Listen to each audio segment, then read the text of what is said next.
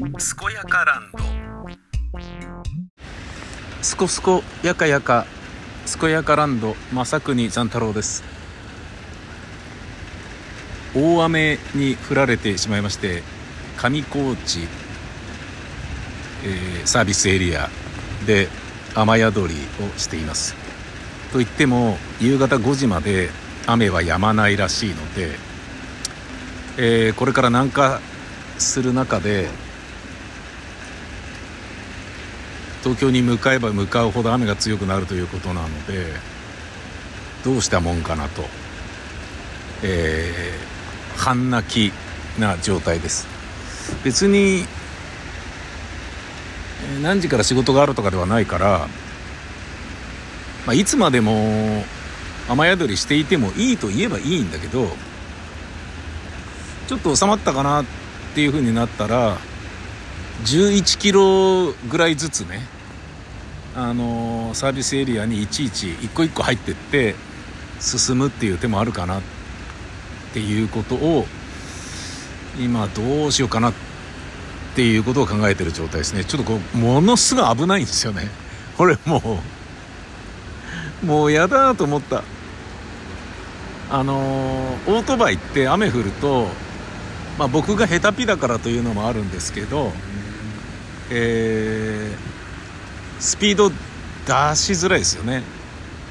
雨降ってるってことはそれだけスリッピーなわけだからもうゆっくり進む以外にないんですけどゆっくり進むっていうか例えばコーナリングとかでねあのひらひら倒しちゃったりなんかしたらズザザザっつって後ろのトラックにはねられてというか踏まれてね即死じゃないですか。それはねあのっていうことは倒せないってことですよね。緩やかなカーブでも倒さない方がいい。倒すっていうのは傾けながらでも傾けないで曲がるっていうのは結構ね低速にしないと難しいし。だってあんまないですよ。あのえっ、と一時的に東北自動車道が制限速度50キロとかになってましたよ。ずっとここに来るまで。だけどみんな急いでるし車とかトラックとかはんな50キロの中で走ってる場合じゃねえだろみたいな感じで90キロとかでバンバン行くわけですよ。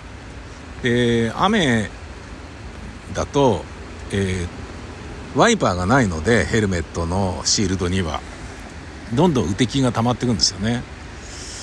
で雨具着てるから体の内側からの汗湯気そういったものがフルフェイスのヘルメットの下から熱気としてつまり曇っちゃうんですよね。全然見えないんですよね。すげえ怖いな。久しぶりにやりましたね。あの大雨の中見えないからシールドを開けるっていうやつ。これねあのメガネだからねまだいいんですよね。これメガネじゃなかったらどうすんだろうっていう。あのシールドを開けた方が目とか体に痛いぐらい雨がバシバシ突き刺さってくるんですよ。なんだけどそれでもその方が視界が確保できるんですよね。なのでえーあちょっとちょっとあちょっとちょっと小降りになってきたな。でも雷ガラガラ鳴ってんな。怖えな。まあ11キロだけ行ってみっかな。もうほんと怖かった。えっ、とまあ流れを止めちゃいけないとはいえ50キロ制限速度でうんまあ制限速度はオーバーしてたと思うけど本当に48キロとかで走ってたら本当に怖いので車がね「お前何やってんだよ」みたいなことになるしである程度スピード出てないとそっちの方があのバイクのなんだろうな風に立ち向かうっていうことで言っても危ないんですよね。ある程度スピード重いのがある程度重いバイクがねまあそんな重くないんですけどある程度スピード出てることによって横殴りの風がバーンってこうね雨と一緒にバシーンって来た時に耐えうるんだけどスピードがないと本当にふらついちゃうんで自転車のねおばちゃまがよくね雨風の中でぶあの傘さしたままバターンって倒れて吹っ飛ばされてみたいなねあるじゃないですか。ある程度スピードを出さなきゃいけないけどでも50キロ制限だしで実際前見えないから怖いしもう本当にねあの雨の勢いで俺の眼鏡のレンズが割れるんじゃねえかみたいなそんなことを感じるぐらい肌にねなんか評価あられをバチバチバチバチって食らってるようなそういう怖さだな。今今今ここに来るまでね。もう本当に泣きそうだった。もうやめてよつって。で別に俺をね邪魔なんだよてめえみたいにしているわけではないんだろうということはまあまあわかるんだけど抜いてくわけですよね。トラックとか自家用車とか脇からブイーンっつってね。でまあさすがにギリギリのところを抜いていくような意地悪な人はいないのでちゃんと車線変更して抜いてくれるんだけどその車線変更して抜いてくれてもあのまあでっかいトレーラーとかトラックとかが前にバーッとね、えー、僕は走行車線。で追い越し車線でバーッと僕を抜いていくと追い越しじゃなくて追い抜きね。でその時にまだ風が変化するじゃないですか。ブワンって揺れるし。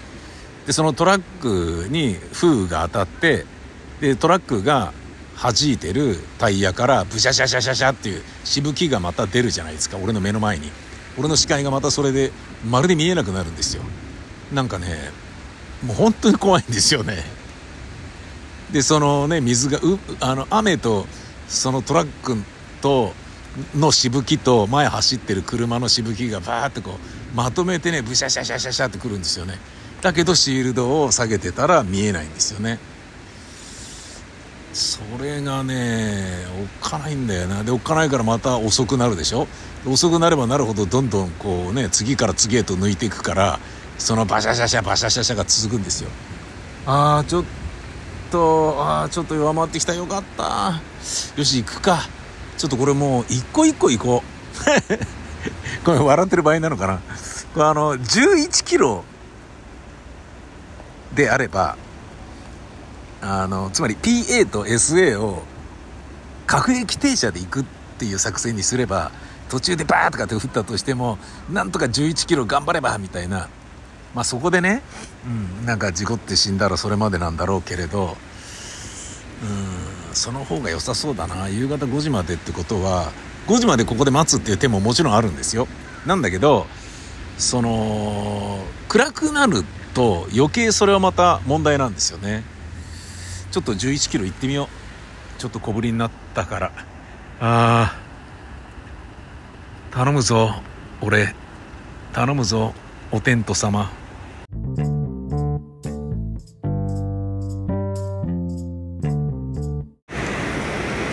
大谷パーキングエリアまで来ました。上高地から1個進んだだけでなんだよもうちょっと行っちゃっていいんじゃねって思ったんだけどいやダメだ。さっきとんでもない目にあったんだから1個ずつ各駅で行こうというふうに決めてもうものの5分ぐらいだったんですけど割と小さ小ぶりになってたんで90キロぐらい出せてまあ、まあそれでもちょっと雨がね降ってはいるからおっかなかったけどこれいけんじゃね？この調子だったらと思ったんだけどいやダメだ入ろうと思って入って正解でした。今大雨。超怖い。もう雨がバシャンバシャンなっててなんかもう前がほとんど見えない。で雨の日って下手にあのー、昼間だから明かりつけないんですよね。ライトを車が。いやこの大谷サービスエリアももう車でみんな休憩中ですよ。さっきの上川上高地もう車はもう止めるとこなくなってたもんね。バイクも次から次へと休みに来るし。あーおっかないわ。いやおっかねこれでいこう。この一個一個進む作戦。入って様子見て小ぶりなら出る。出るけど次で必ず止まる。でもここの11キロぐらいしかなかったっていうのは珍しいパターンだと思うんですよね。大抵20キロぐらい離れてるんで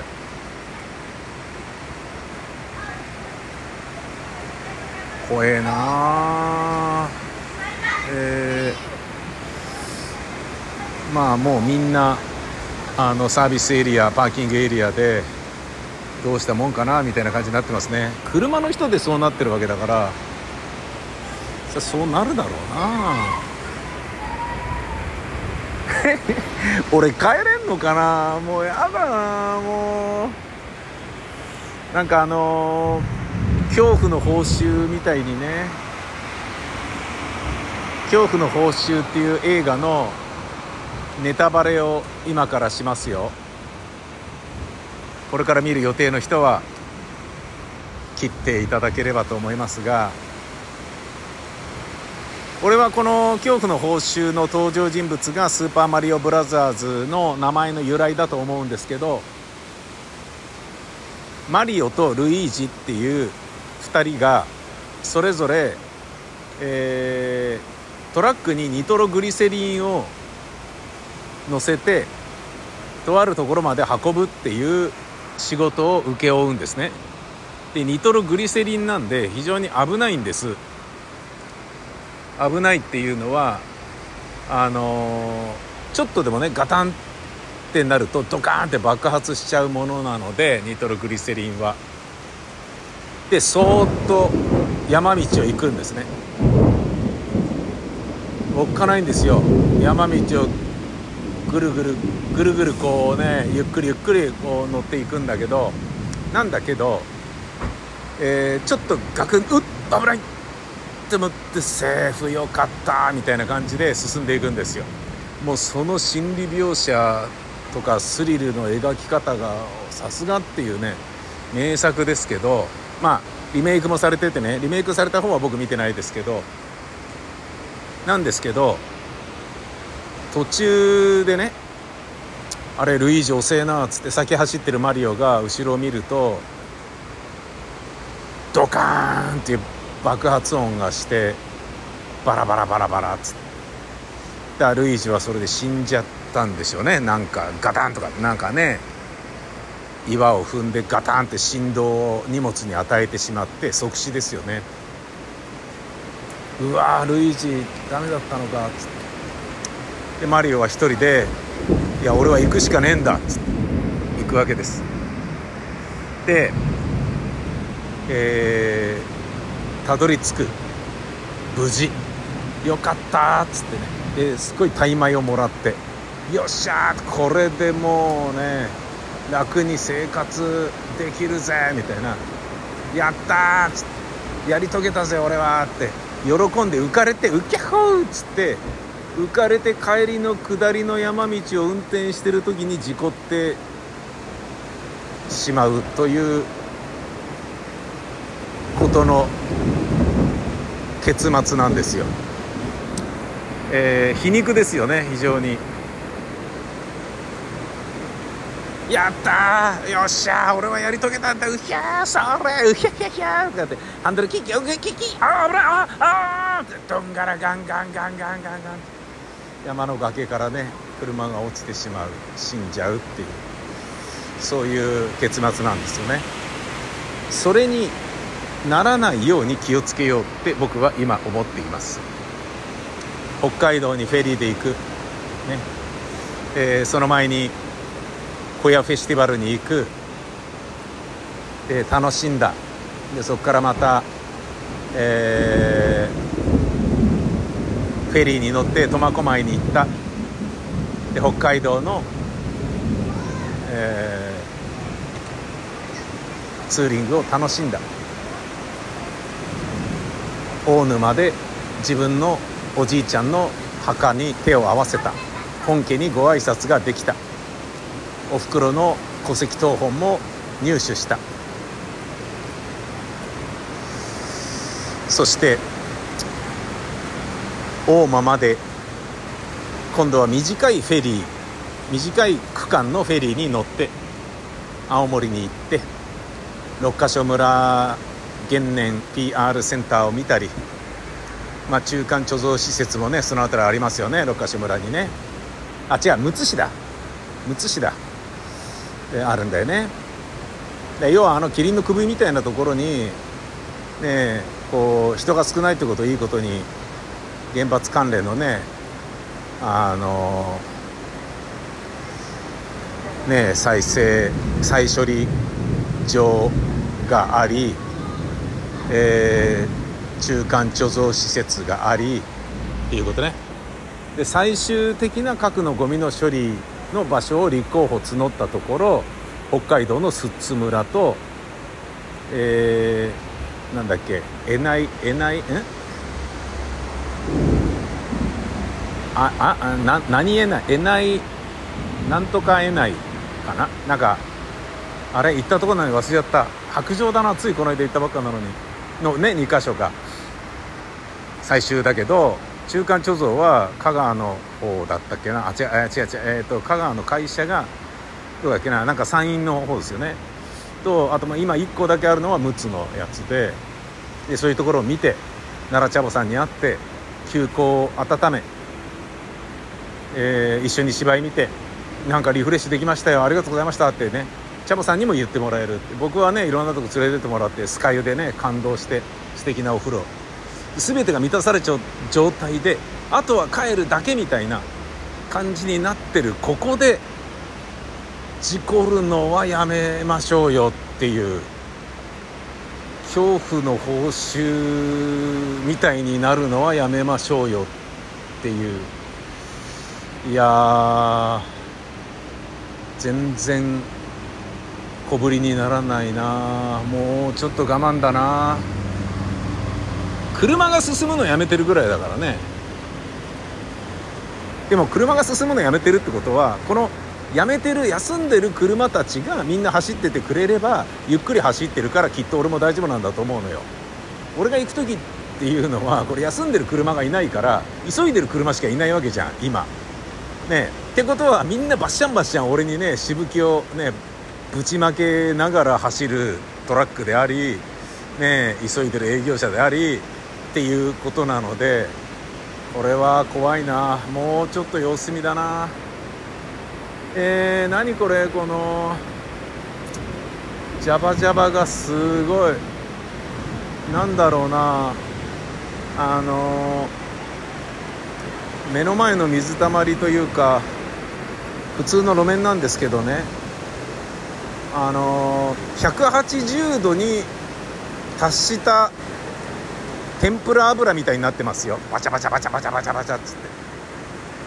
ただ雨滴が跳ねてるだけなんだけど。これ高温なんじゃねえの？もしかしたら。揚げられちゃうの？フライドされちゃう？うわ怖え。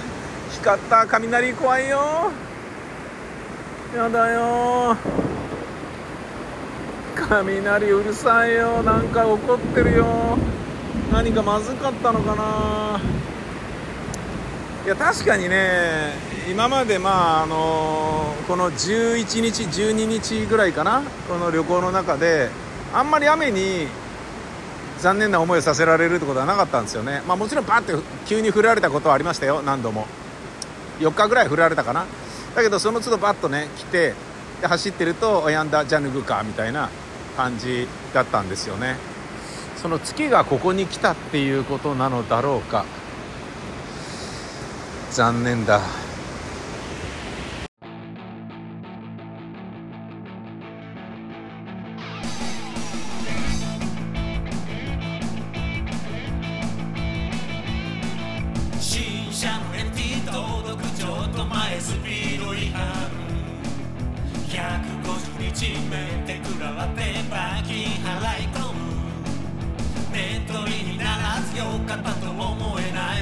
その日を境に自転車付き土松並んでただ待つだけのサマーポスト見るだけのサマー届いてなぜかハッピーいいで開催裁乗らないワイル。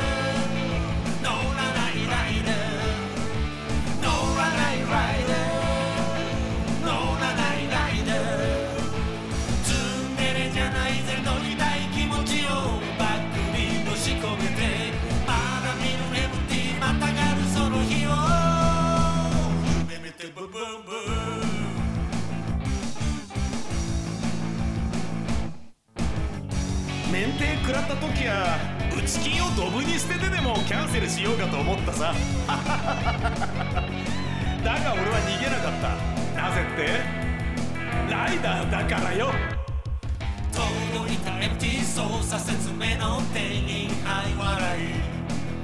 またがりもせず返事かけるぜ2週間ごとにある日の惨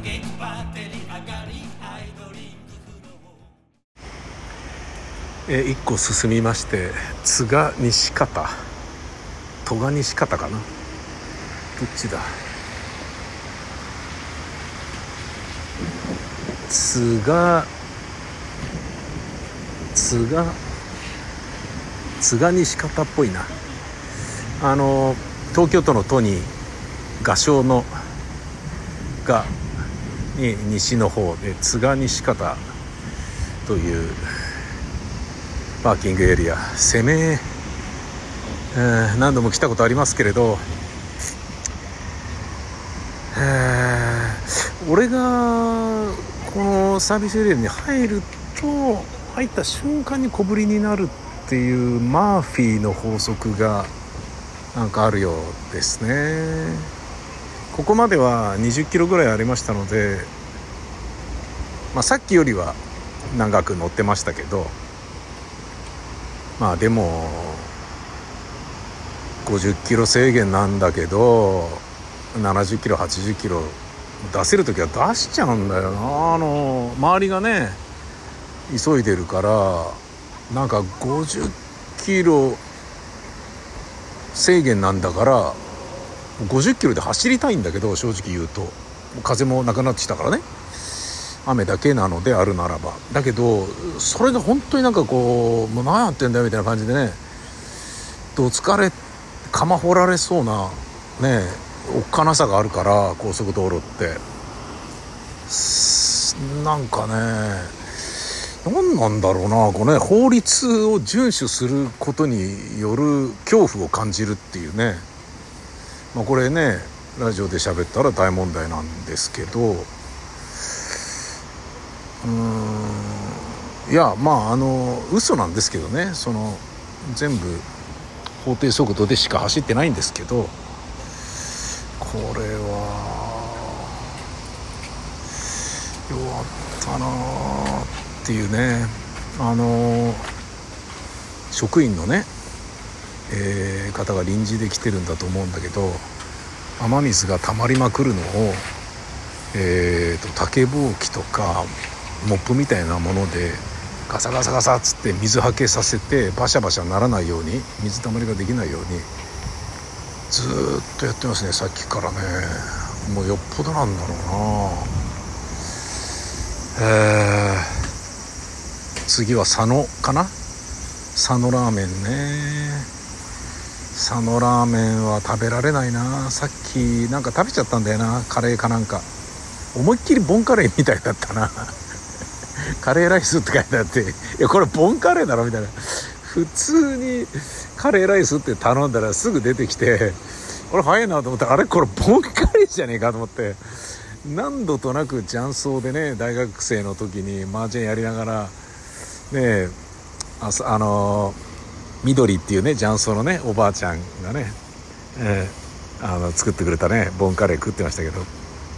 緑のね緑っていうねその雀荘のおばあちゃんもあのボンカレーなのにまるで自分で作ってるかのように「あーなんか腹減ったな」とかって言ってね麻雀しながら言ってると「カレーライスあるわよ」とかって言って「美味しいわよ」とかって言ってて美味しいわよってボンカレーを近くで「美味しいわよ」とかって言ってねおばあさんがしなだれ声をだ出して営業をかけるっていうのはどうなんだっていうねうん、でそれでもやっぱ俺の先輩とか「あじゃあそうカレーボンカレー一つ」とか「いやボンカレーって言っちゃダメでしょ」みたいな「じゃあカレー一つ」みたいな感じで「はーい」とか。ってね「美味しいわよ」とかって言ってたんだよね。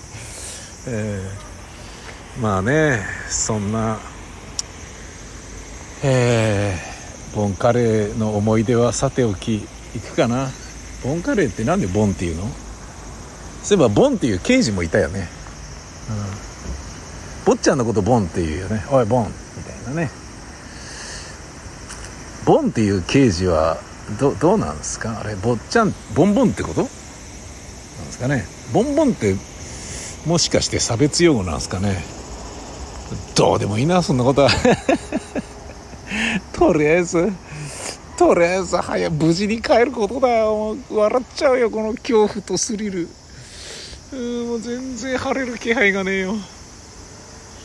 なんかね5分の1ぐらいの車は、えーと、車幅とぐらいをつけてくれるようになったんですよ。そうじゃない車でっかいトラックとかね燃費とかバッテリー食わないようにとかなのかな。もうつけてないんだよね。もうほんと怖いんだよね。しょうがない。ボンカレーをさっき食べたってことは俺はボンボンってことですか？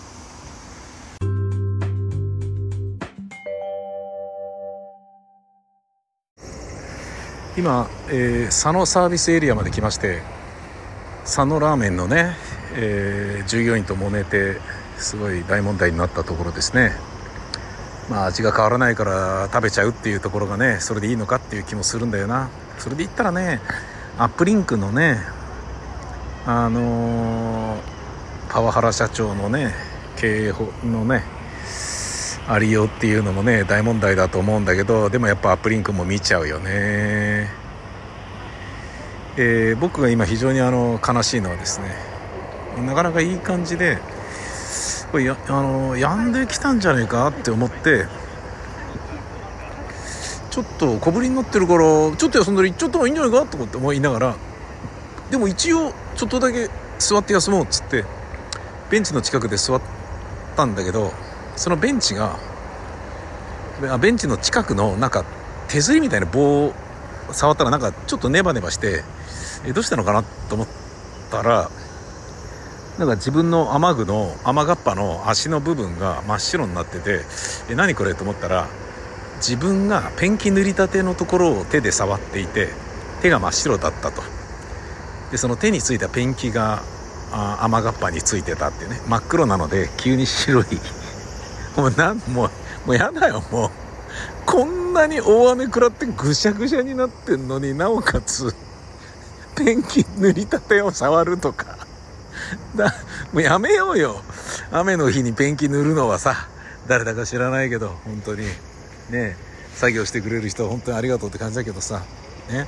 さっきのねあのー、どこだっけ津賀西方だったかな。あのー、水がね溜まってるのをこうねえー、ザザーザザーってやってくれてた人たちがいたんだけどさあの人たちがめちゃめちゃあの加齢臭が激しくてさ臭えなって思ったんだけどいや臭いって思っちゃいけないこの人はね私たちのためにやってくださってるんだからって思ったんだけどにしても臭かったんだけどさねあのここでねこういうところで働いてる人たちになんかねかだからやっぱ罰が当たったんだろうな。臭えなこいつらって さっき思っちゃったっていうことがね次のところに来たらねあのペンキ塗り塗りたてで仕返しをされたっていうね。ペンキ塗りたてで手が白くなるまず白くなる前の手なんですけど雨の中で革の手袋しか僕持ってこなかったんで革の手袋してるんだけど革の手袋雨でびしゃびしゃなわけですよね。雨でびしゃびしゃの革の手袋をしてさらに雨を食らいながらあの走っていたらその革の色とかエキスとかが指とか爪とかに染み込んでくるんですよ。めちゃめちゃ俺の指とか手が汚いんですよ。だからどんどん茶色くなってってるんですよ爪の間とか。なんかね俺樹木になるんじゃないのこのままっていうぐらい茶色になってってんのね。ギャギャギャギャーって感じなのね。でその汚ね茶色になってる手になおかつ白いペンキ。えー、どこに向かっているんだ俺は？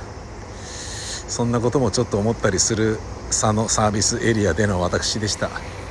なんかちょっとのどかな雰囲気になってきましたね。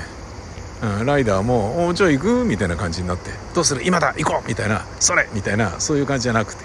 普通にね雨の中のツーリング。雨だけど休憩みたいなね。そんな感じになってきたね。俺もあのここまで来るとちょっとちょっと気持ちが楽になりましたね。この後は羽生パーキングエリア行って蓮田パーキングエリアとかでしょ？まあその途中にもうちょっとある？なんかあったっけ？わかんないけど。これなんだったらあれなんじゃない？もう一気に帰っちゃってもいいんじゃない？いややめとけ。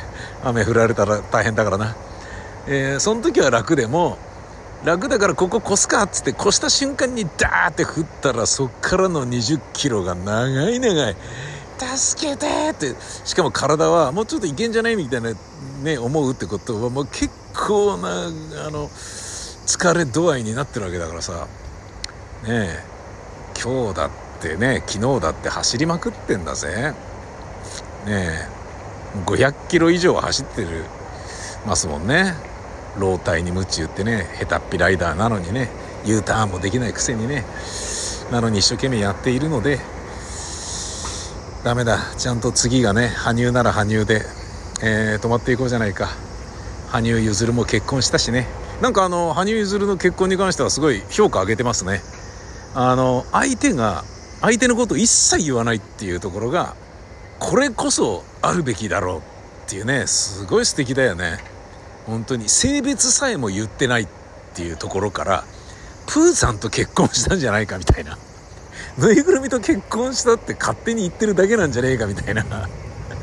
まだ信じられない人たちが「プーさんで会ってください」みたいな感じで夢を託してプーさんってことにしようとしてプーなんか奥さんはプーさん説っていうねあの熊と結婚したスケーターっていうねよくわかんない人にねなってるんじゃなかろうかっていうそういう説まであるよな、うん、あないね、えー、そんなまあ羽生結弦の結婚もね、えー、おめでたいことでもありますので羽生パーキングエリアにもよるか。じゃあ行くべかな。あくたびれた。でもここまで来た。このペンキ塗りたてのねネマネマした手で手袋突っ込むってことは手袋の内側がまた謎に白くなるってことですよね。何なんだっていうね。否認具していたしたのかっていうことですよね。違いますね。言わなくていいこと言ってますね。はい。失礼しました。じゃあ行ってきます。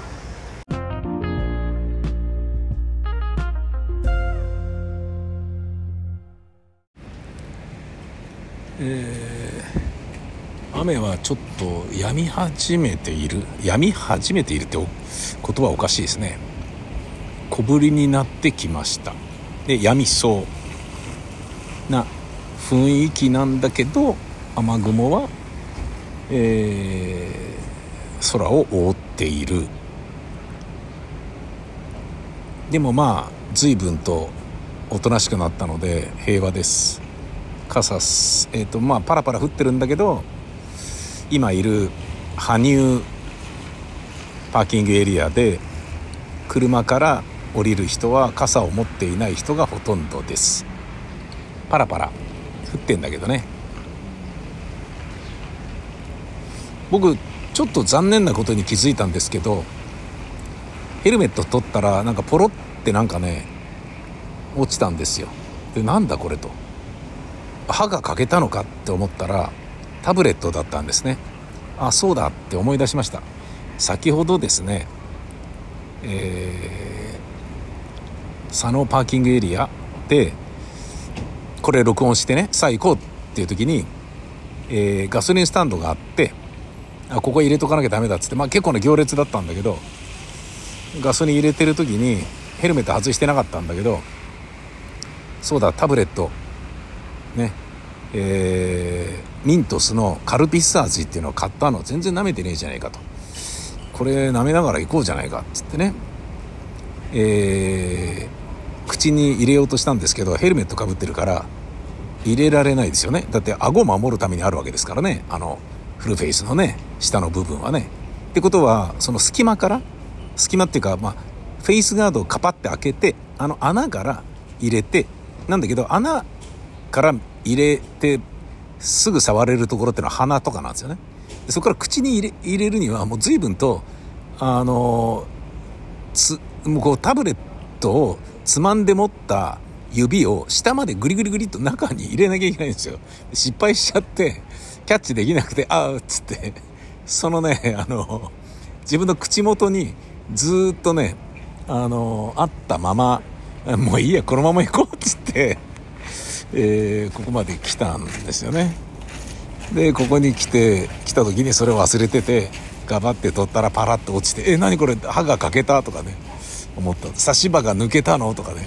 思ったら「あそうタブレットだ」っつって。ねカルピス味ねいけるかなと思ったんだけど全然カルピス味じゃなかったですね。ええ。あまりおすすめはしないかな。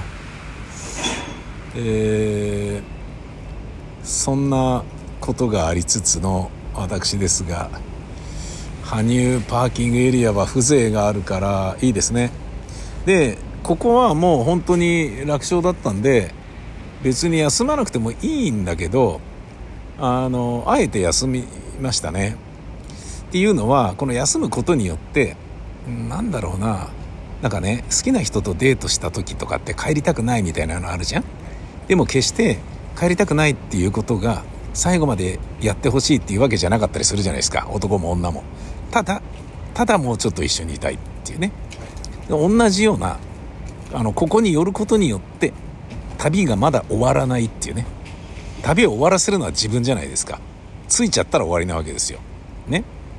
まあそれはねあの芝居書き終わる時もね悲しいんですけどね。書き上がる時いつもああ終わっちゃう終わっちゃうああ書き上がっちゃったっていうような感じなんですけどこの旅も、えー、寄り道する限りは終わらないっていうね、えー、なんかこう終わらせたくないってていうようなところが、えー、こうよね寄り道させているんだろうなと思います。だって生まれて初めてですよ。十何日一人で旅行。ねバイク旅で1泊以上はまあ何度かあるか。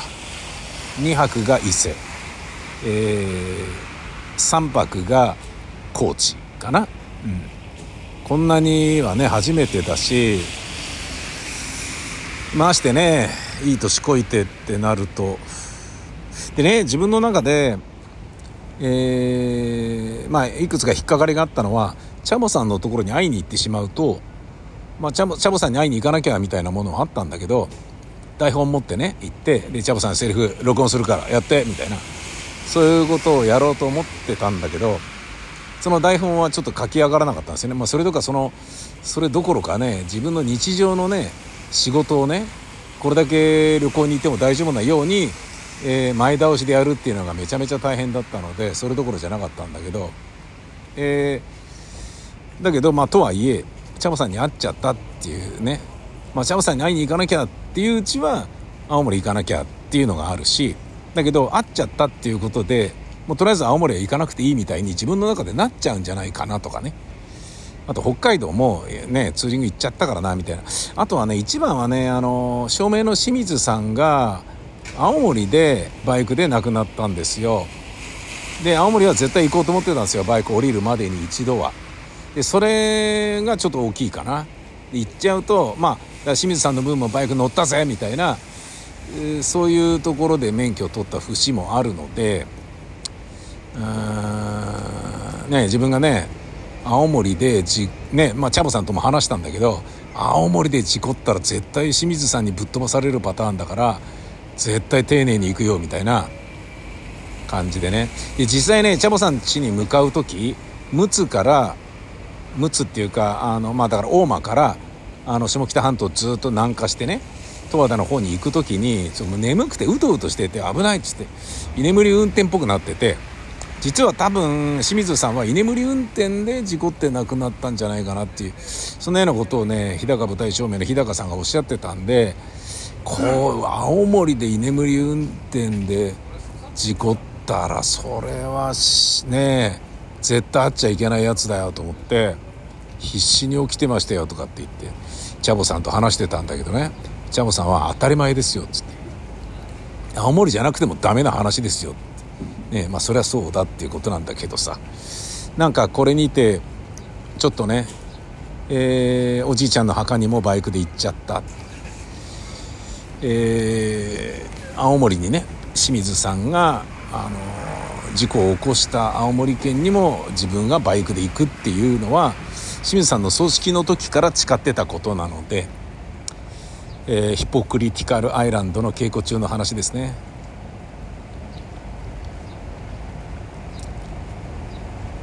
でチャボさんのとこに行くっていうね。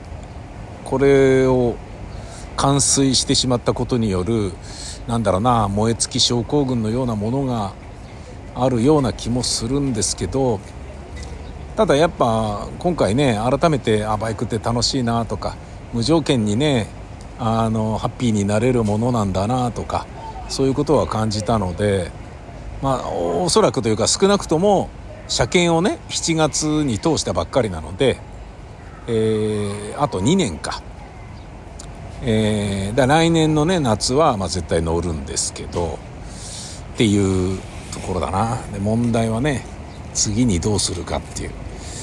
クロス株にするのかハンター株にするのか、えー、PCX みたいなものにね小回り系のね原付2種にするのかそれとも高速乗れる大型スクーターにするのか。